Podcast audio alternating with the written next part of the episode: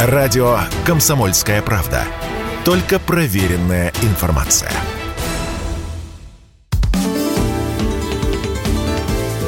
Непарадные портреты с Александром Гамовым. На радио «Комсомольская правда». Всем привет! Сегодня в моих непарадных портретах удивительный, легендарный человек. Я его называю писатель-буревестник. А Александр Андреевич Проханов. И он меня всегда удивляет, восторгает, если можно так сказать. И сегодня Александр Андреевич выступает в качестве не только писателя и не только поэта. Вы знаете, что у него есть замечательные стихи. Сегодня в студии радио «Комсомольская правда» художник Александр Проханов. Я даже не знаю, о чем нам говорить, потому что мы уже, Александр Андреевич, 47 э, минут уже находится э, в «Комсомольской правде» и в студии радио «Комсомольская правда», и я сторожу его рисунки. Вот. Какие рисунки вы уже сейчас вот видите на экране, уважаемые радиослушатели. Проханов, э, которого я, несмотря на его протесты, всегда называю писателем-буревестником, вот, он мне всегда, всегда для меня очень неожиданный мой герой. Сейчас я просто в восторге от рисунков, от произведений художественных художника Проханова. Что вы с нами делаете? И зачем вы так поступаете, Александр Андреевич? Вы же уже душу, души наши вывернули. И почему вы продолжаете это делать таким вот удивительным образом? А Александр Андреевич сидит напротив и немного ухмыляется. Я скажу, что вы заслуживаете того, что я с вами делаю. Вы абсолютно благодатный, Саша, материал для того, чтобы таким образом он каждый раз вас ошеломлял, чтобы у вас лезли глаза на лоб. И в этом виде вы являетесь восхитительным собеседником и удивительным эм, ангелом-хранителем комсомольской правды. Хм. Потому что Спасибо. многие годы, десятилетия я вижу вас, я вижу, как, как с вами интересно, одновременно сложно работать. Вы, э, вы универсал, и наши встречи происходят с вами каждый раз такие эпические, критические моменты нашей русской истории. Ну, это правда. Все остальное с натяжкой, все остальное аванс. То, что сказал про меня Александр Паханов. Александр Ильич, вот это иск... я знаком с вашим искусством. Я лет 20 назад увидел вашу книжку с такими вот рисунками. Это стиль или формат, или как он называется, наивное искусство – или что это? Или лубочные какие-то произведения? Что это вот? Саша, я не знаю, что это. Это не мне судить. Это не мой жанр. Это есть какое-то странное откровение, может, болезненное откровение.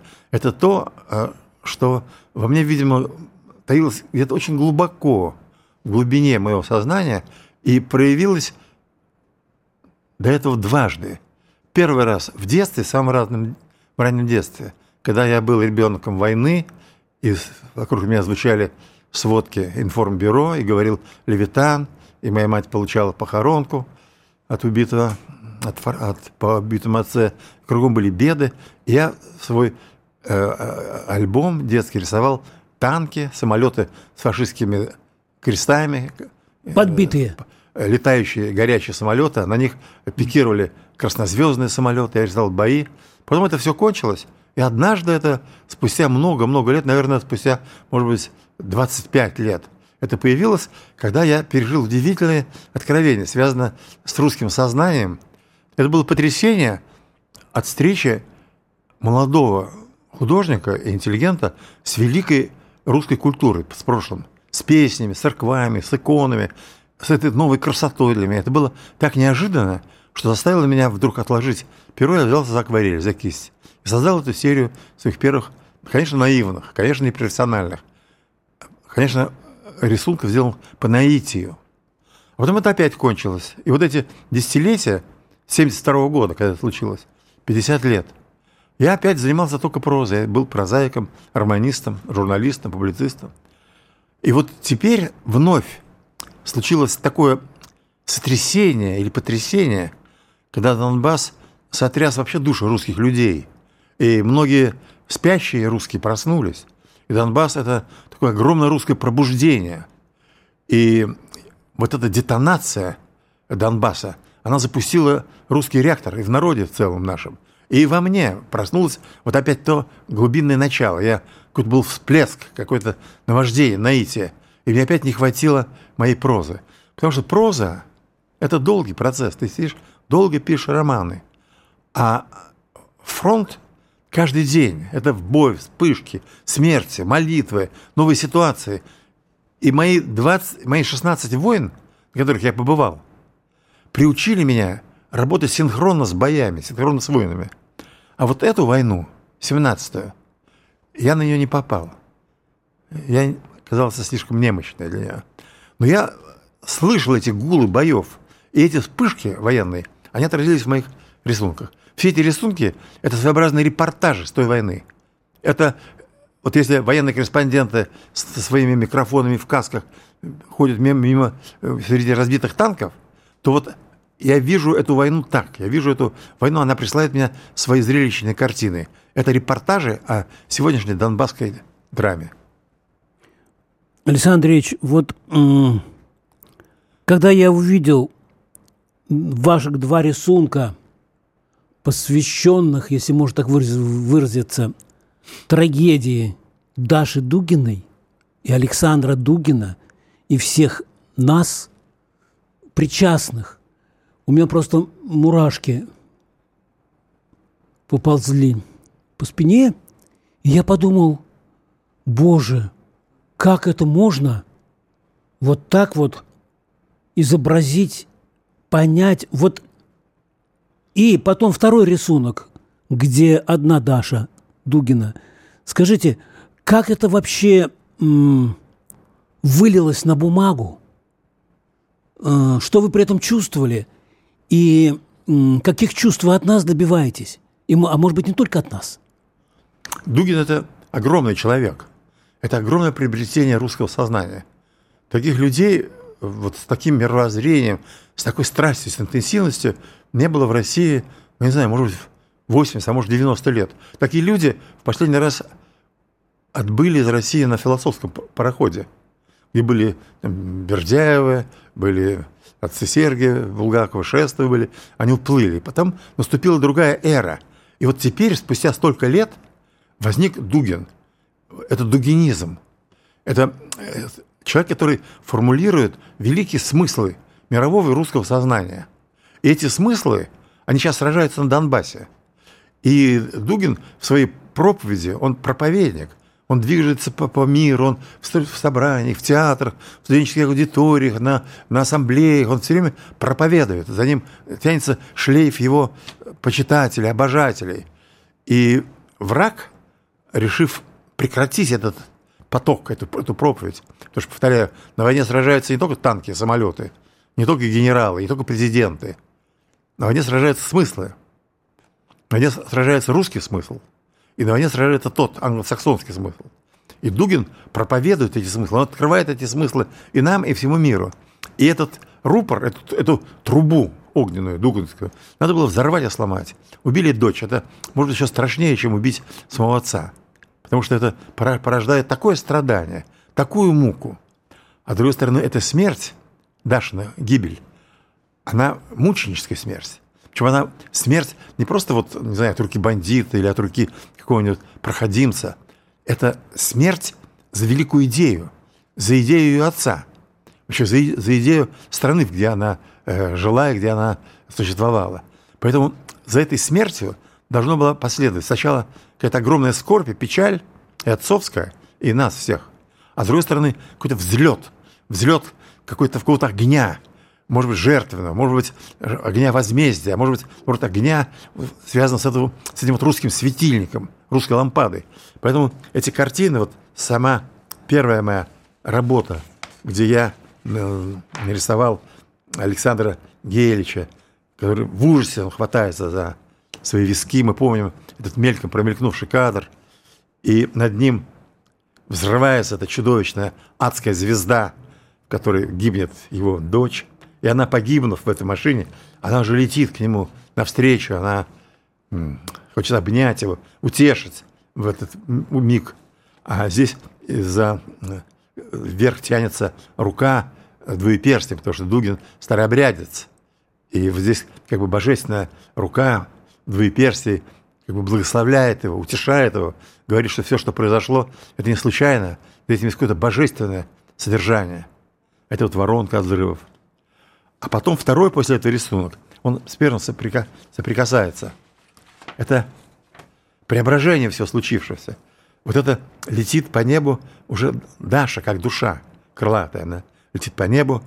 И вот эта чудовищная звезда ада, взорвавшая машину, превращается в такую звезду Богородицу, осьмиконечную звезду Богородицу, сияющую над Россией.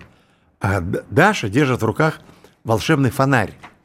Волшебный фонарь, который освещает эту бездну мира с этими кольцами ада Дантова. И в центре мира сидит этот Вильзевул, рогатое это чудовище, рогатое. И она освещает, она дает, показывает, как устроен этот ад. И на этот ад наступает наш э, солдат, наш, наш боец, он сражается с этим адом. Вот этот символизм этих работ. Как он пришел ко мне, я не знаю, как он пришел. Он пришел, он пришел в тишине, он пришел в ночи. Потому что говорят, Бог приходит к нам без звона. Я напоминаю, в эфире радио «Комсомольская правда» Александр Проханов, писатель, поэт, художник. Не переключайтесь, дальше будет еще интереснее. Если тебя спросят, что слушаешь, ответь уверенно. Радио «Комсомольская правда». Ведь Радио КП – это истории и сюжеты о людях, которые обсуждает весь мир.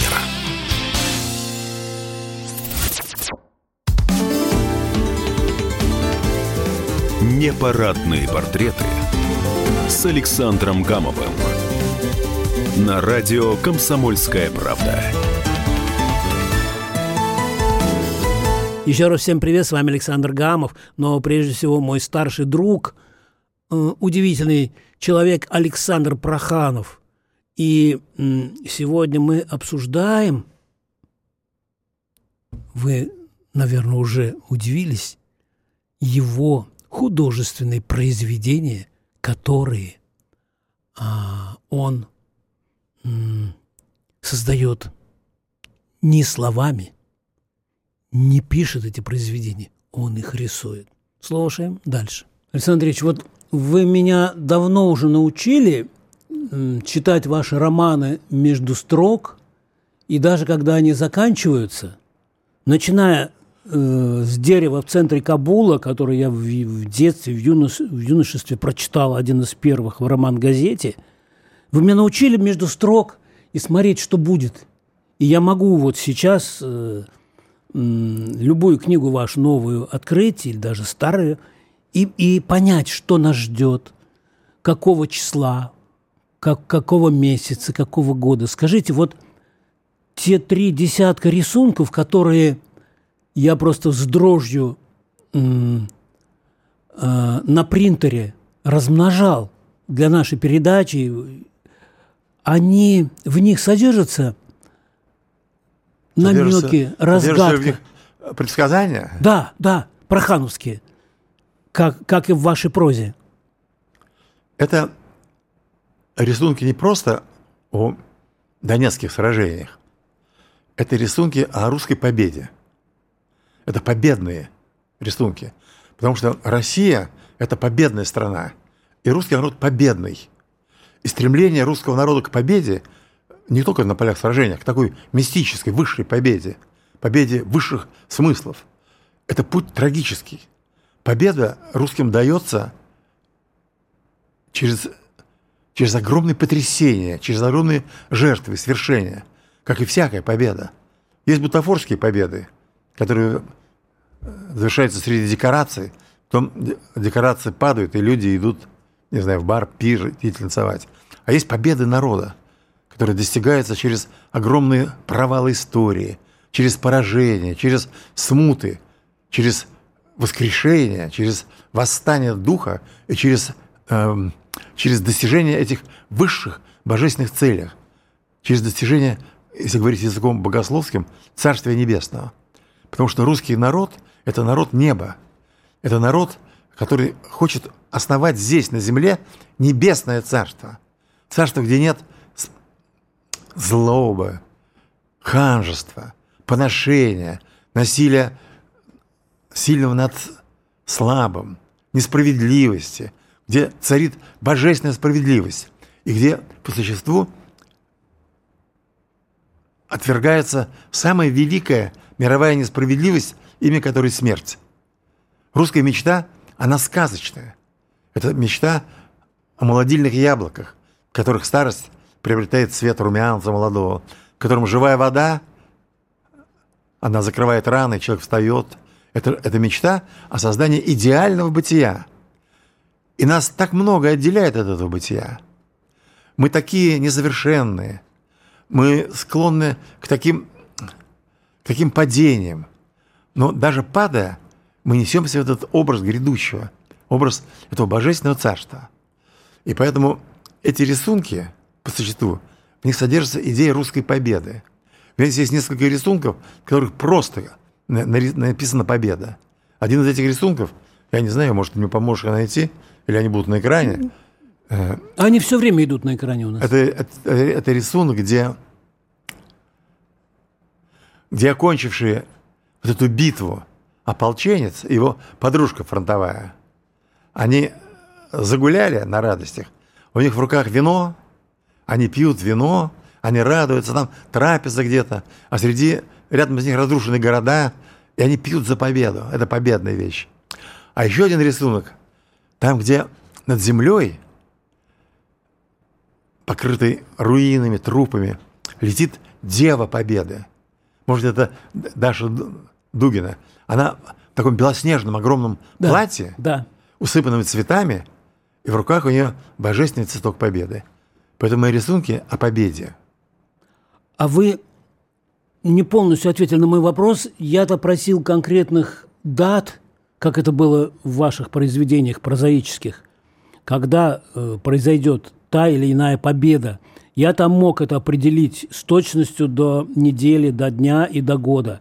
А здесь у вас э, зашифрована вот, эти вот, вот эта информация, которую мы все ждем, в том числе от вас. Видишь? Или пусть, я много слишком... пусть об этом говорит генерал Коношенков.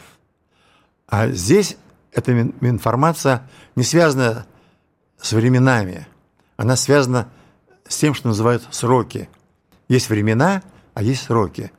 И если мыслить категориями сроков, то есть категориями возвышенного, там, где нет времени как такового, где кончаются времена, наступают сроки, то это рисунки о победе, которая уже одержана. Мы в самые печальные минуты своего поражения, мы победители. В самые страшные дни московской трагедии, когда танки рвались от Волколамска и были от Истры, мы были победителями. В чудовищные дни ленинградской блокады, когда топили буржуйки раритетными книгами и по улицам везли салазочки с замерзшими младенцами, мы были победителями. Поэтому русская мечта, движение мы сейчас основали, движение русской мечты, это есть высший русский смысл. Это победная мечта. Русская идея, о которой все говорят, что только не говорили. Русская идея – это футбол, или русская идея – это, не знаю, сытость, русская идея – это свобода. Русская идея – это победа. Победа в самом высоком смысле слова. Это победа над всей тьмой. Это обретение идеального бытия Царствия Небесного. Я почти все про Проханова знаю. О стихах чуть позже. А можете открыть секрет, как это рождается? Как вы работаете? Как работает художник Проханов, Александр Андреевич? Милый, это, это трудно объяснить. Он работает в таком каком-то полусне. Я же, у меня ужасные глаза. У меня очень плохо вижу. Поэтому эти рисунки написаны на ощупь. Вот э, вы, ты увидишь в них некие искажения, э, некое несоответствие э, анатомическое, нек- некая завышенная условность. Это, с одной стороны, в этом есть своя прелесть такая, потому что люди устали от такого тяжелого, такого мертвенного реализма, академизма. Им хочется какой-то новизны, какой-то искренности, какого-то всплеска. Здесь это есть, потому что художник Проханов, о котором ты говоришь в третьем лице, мне это очень приятно, он здесь рисовал, эм, он здесь не, не горцевал на своем искусстве, он, здесь не, был- нет молодечества, мастеровитости. Это откровение. Поэтому, повторяю, я писал вот эти рисунки, контуры буквально на, на ощупь, ошибался. Причем у меня, видишь, там технически что было трудно. Можно было в других случаях нарисовать карандашом какие-то вещи, а потом их поправить и стереть. А я рисовал ручкой э, шариковой. Той же самой, которой вы пишете произведение? Я пишу на компьютере. А, так. И я не мог позволить себе ошибиться в линиях. Поэтому я все рисунки должен был рисовать одной линией. И передний, и задний план. Это было очень трудно и очень интересно. Ну вот видишь, итог таков. Хм, а, рас... а вот они такие яркие, а раскрашивает кто? А раскрашивает это, прилетает великий колорист сверху. У него очень интересное, у него такое иностранное у него имя. Я все время говорю, смени имя, а он нет, где я дрожу. Его фамилия Компьютер. О. Господин Компьютер. Ага. И вот он, мои эти контуры, мои метафоры... Он сам? Он по моему указанию заливает цвета. Mm. А можете мне вот э, доверить что-нибудь раскрасить из Прохановского? Я не подведу вас. Нет, я не, не сомневаюсь, что ты не подведешь. Потому что главное в этом рисунке – это вот эти метафоры, образы самого сюжета и вот эти контуры, которые я говорил. А цвета могут быть самые разные. Потому что рисунки выдерживают любую гамму цветов. А поскольку у тебя фамилия Гамов, то ты можешь предложить любую гамму. У меня пока одно М. Ну, это пока. Угу. Это пока. Хорошо, ловлю вас на слове, значит, доверите мне раскрасить хотя бы один какой-то рисунок. Да. А сейчас мы сделаем небольшой перерыв, и непарадные портреты с Александром Прохановым, э, с выдающимся писателем, отличным поэтом и удивительным художником, мы продолжим, то есть я, Александр Гамов, продолжит через несколько минут. Радио «Комсомольская правда». Никаких фейков, только правда.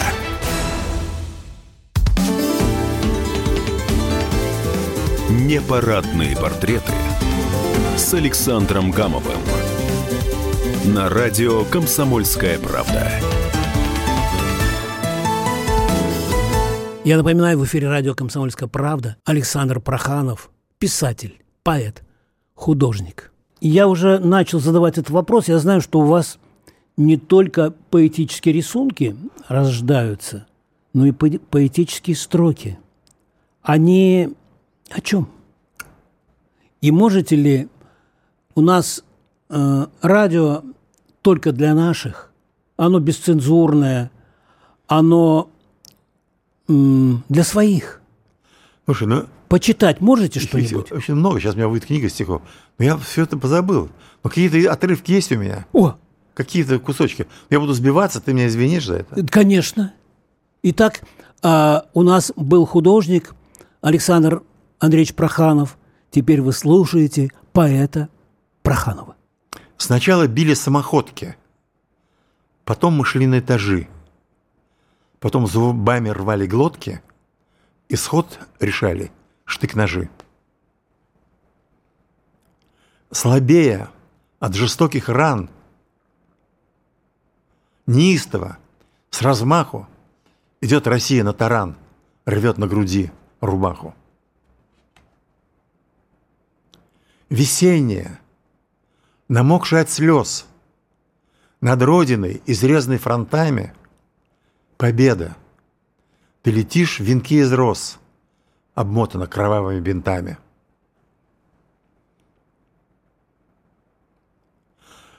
Когда придет желанный мир, победы огненная дата, нальем неразведенный спирт, помянем русского солдата.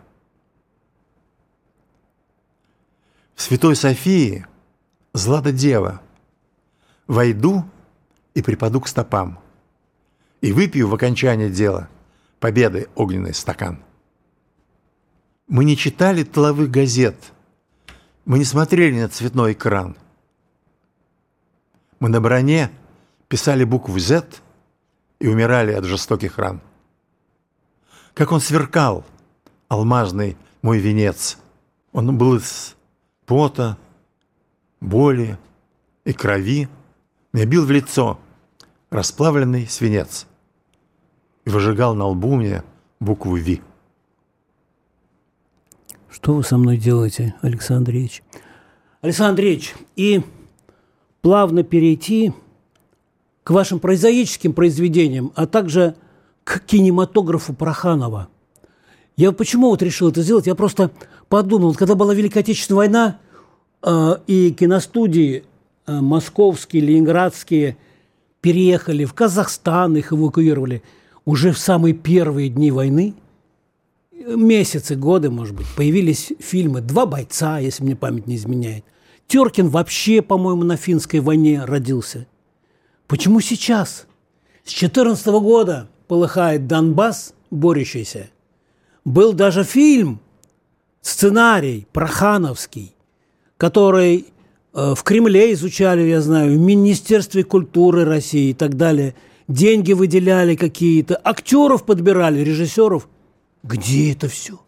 Идет спецоперация уже полгода. А где песни?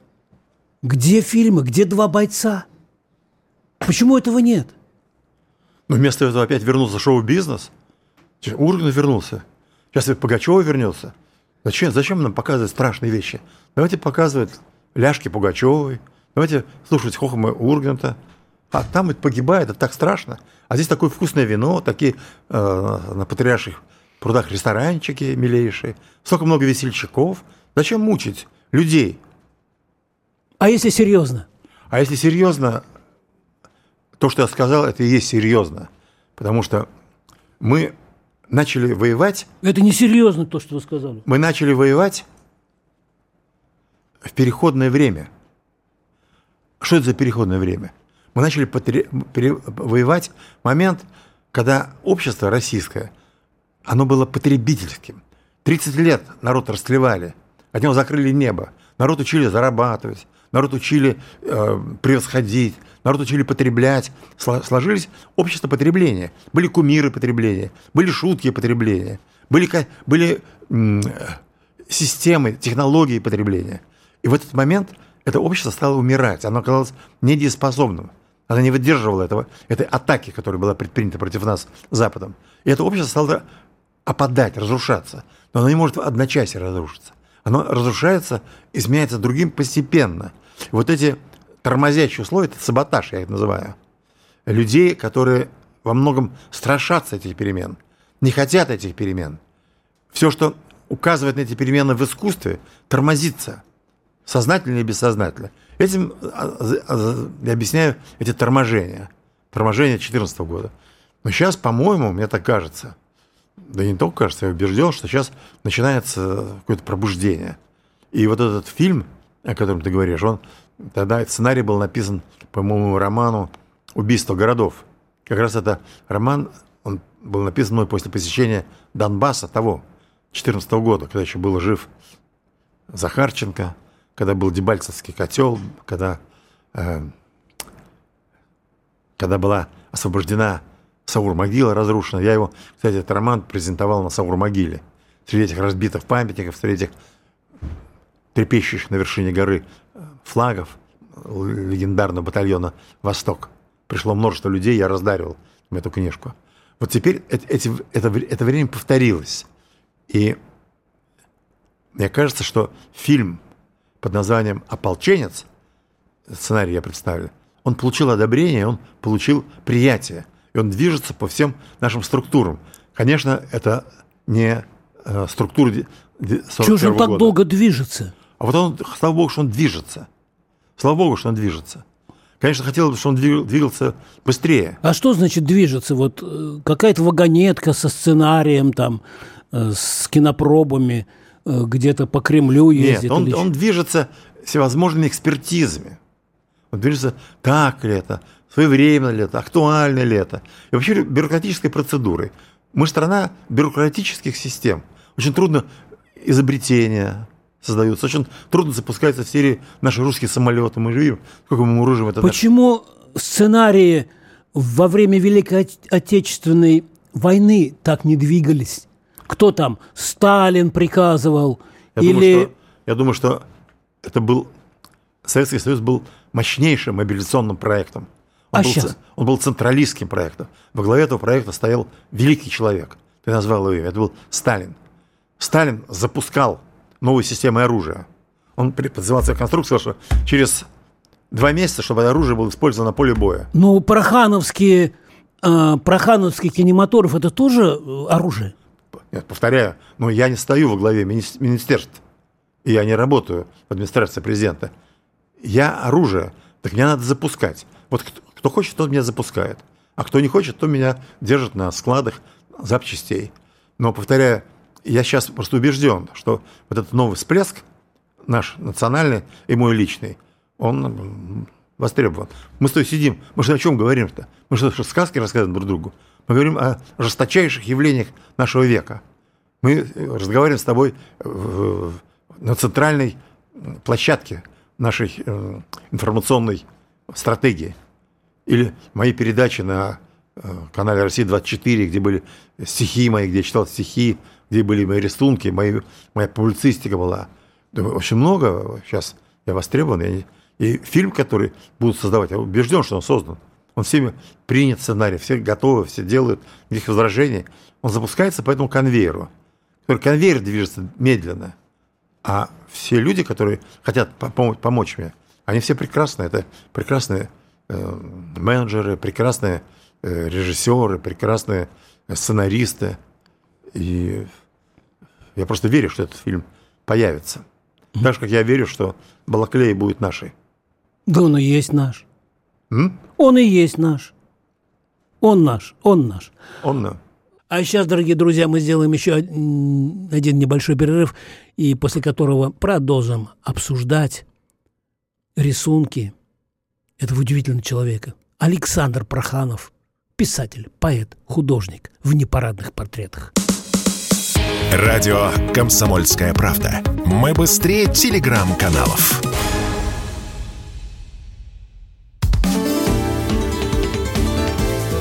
Непарадные портреты с Александром Гамовым на радио «Комсомольская правда».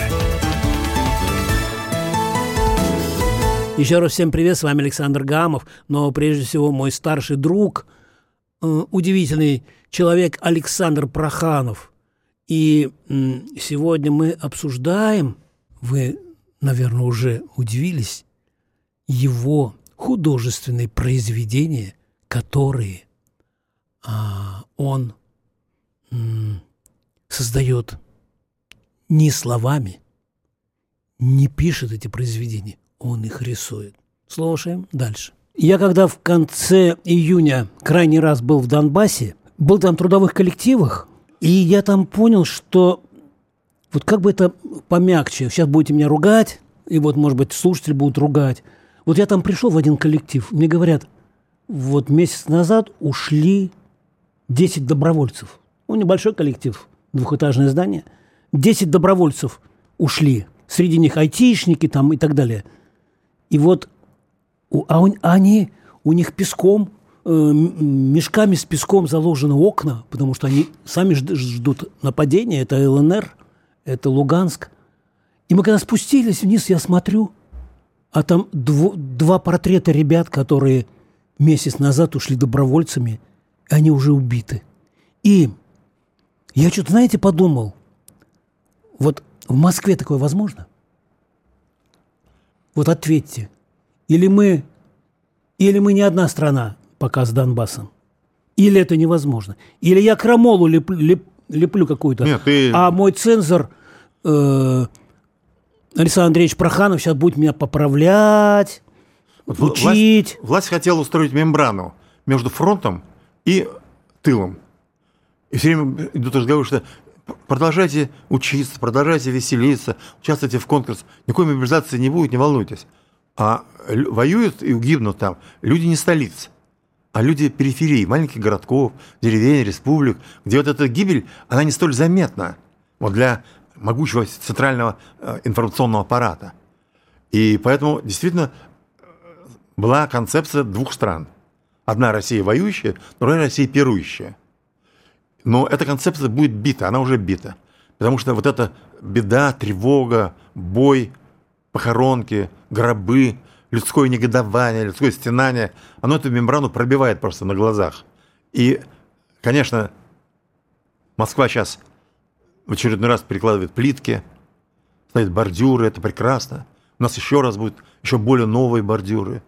Тогда они были, первый раз они были бетонные, потом сейчас они каменные, белокаменные. Видимо, они будут бриллиантовые, это прекрасно. Москва заслужит, чтобы у нас под ногами была бриллиантовая плитка. И у нас тут будет день города, мы будем веселиться, столько будет площадок интересных, иллюминация. А в это время, может быть, кого-то из, наших пленных будут терзать, резать, кастрировать. Люди будут отбиваться от этих американских трех топоров 777. Это две, две Москвы. И я-то думаю, что вот старец Филофей, великий старец Филофей создал теорию Москвы Третьего Рима.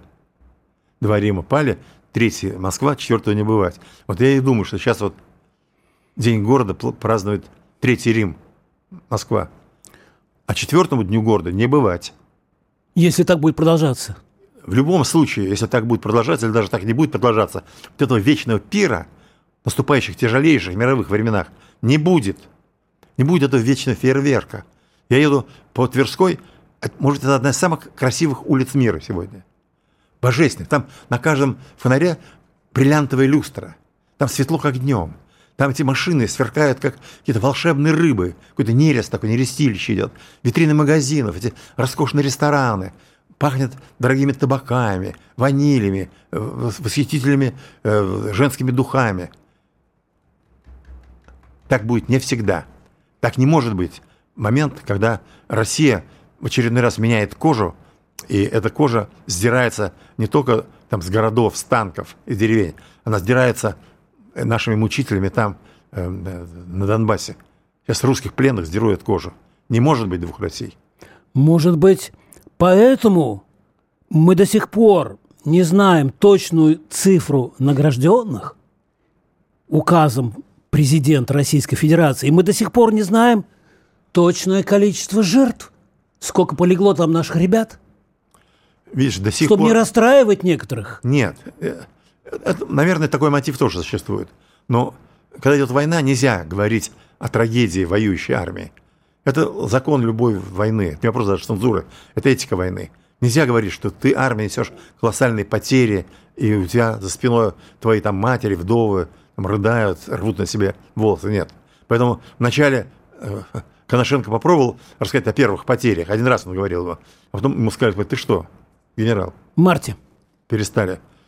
Вот это. А потом еще есть второй аспект. Видишь, вот эти обнародованные потери с указанием званий, мест дислокации, они очень ценная информация для врага. Враг смотрит на, эти, на этих убитых сержантов, лейтенантов, капитанов, генералов, и он оценивает характер нанесенного ущерба, он понимает, откуда взяты войска, откуда резервы, как они расположены на фронте. И поэтому военная цензура это, – это норма. И нельзя роптать против этого. Я человек, повторяю, мне, мне довелось бывать на 16 войнах. И, и писателем я был там, и газетчиком, и, и я никогда не роптал против того, когда мои материалы резались. Я работаю на, на страну, и если это необходимо, я должен поступиться гордыне своей. Как и теперь, как сегодня в разговоре с тобой, Саша. Мы работаем сегодня с тобой не на себя, а только на Родину. А вы, э, я-то думал, что вы со мной сейчас откровенно, вы, оказывается, э, себя цензурируете, прежде чем мне что-то Конечно, сказать. ты что, если бы... А я думаю, как вы почему-то задумываетесь? Вы никогда не задумывались раньше. Можно подумать, что ты откровенен. Если человек будет откровенен, будет рассказывать о себе все, о своих грехах, пороках, падениях, Никогда. это будет так отвратительно. Кстати, Достоевский над этим э, глумился.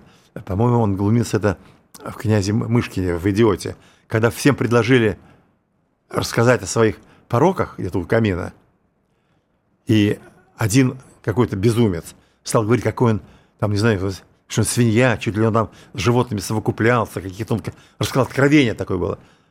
А на него посмотрели, а все остальные сказали, ну, знаете, я вот в детстве пирожок украл, а я там э, взял, да и собачку ногой пнул, когда она мешала. И тот оказался в дураках. Поэтому откровенничать можно только перед священником на исповеди. А ты, Саш, не священник. Нет, Ну, признайся. нет. Ты же Ты же и не человек святой. отчасти И- богемный. И не святой. Ты, не святой. Нет. Ты гуляка. Это Помнишь, как правда. мы с тобой в бане парились? Ой, Помнишь? да. Как ты меня поливал из ковша. Да. Как ты хотел меня ошпарить, превратить Не хотел, не хотел, я просто пару поддавал. Ты просто подавал пару, не считаясь тем, что с тобой живой человек. А вы принесли Это называлось бабочек. Это у тебя называлось блюдо «Проганов на пару». Нет, а вы принесли в баню э, баб, э, салат из бабочек и заставили меня жрать. Почему ты их всех съел? Потому Ты- что я не знал, что это бабочки. Ты все Вот. знал, ты мудрец. Просто ты по натуре своей, ты бабочка ед. А сказать еще жестче, не надо, не, не надо, не надо жестче. Тогда лучше мне скажите, почему так вот в ваших рисунках, вот они и на экране у нас, почему лица такие светлые? Почему они, у них глаза такие а, глубокие, спокойные? Почему у вас, а, почему у вас цвета такие м, мирные? Отвечайте, пожалуйста. Будете отвечать? Пауза затянулась. Это не похоже на Проханова. весь этот опыт с кровью и слезами я никому на свете не отдам. Я встреч, смерть встречал с открытыми глазами, закрыв глаза убитым городам. Вот поэтому здесь все мои смотрят с открытыми глазами, потому что они смотрят и в победу, и в возможность собственной гибели и смерти. Я смерть встречал с открытыми глазами, закрыв глаза убитым городам. Спасибо вам за такую огромную бесплатную порцию прохановского оптимизма, прохановской веры в нашу, наше светлое ближайшее будущее. Можно я вас обниму, Александр Андреевич? Не впервые, Саш. Я иду обнимать Мы Проханова. редкие минуты с тобой проводим, не обняв друг друга. Да, дорогой мой, спасибо тебе. Спасибо вам. Очень, очень тебя люблю. Храни Спасибо Господь. вам. Спасибо вам. Храни Господь. Я за вас так переживал, когда у вас сердце болело. в твоем состоянии, в твоем героическом состоянии. Спасибо Спасибо, огромное. милый. Спасибо всем, что нас слушали. Вот на этом, пожалуй, можно и закончить э, радиоверсию моего разговора с Александром Прохановым. А полностью беседу вы можете прочитать на сайте kp.ru. Там же вы увидите удивительные рисунки, которые принадлежат, чуть не сказал, перу, шариковой авторучке и компьютеру, с которыми работает выдающийся человек и гражданин России Александр Проханов. С вами был Александр Гамов. М, Спасибо огромное, что дослушали до конца. Берегите себя, поддерживайте друг друга в эти слякотные осенние студеные дни. Пока. Счастливо. Непарадные портреты с Александром Гамовым.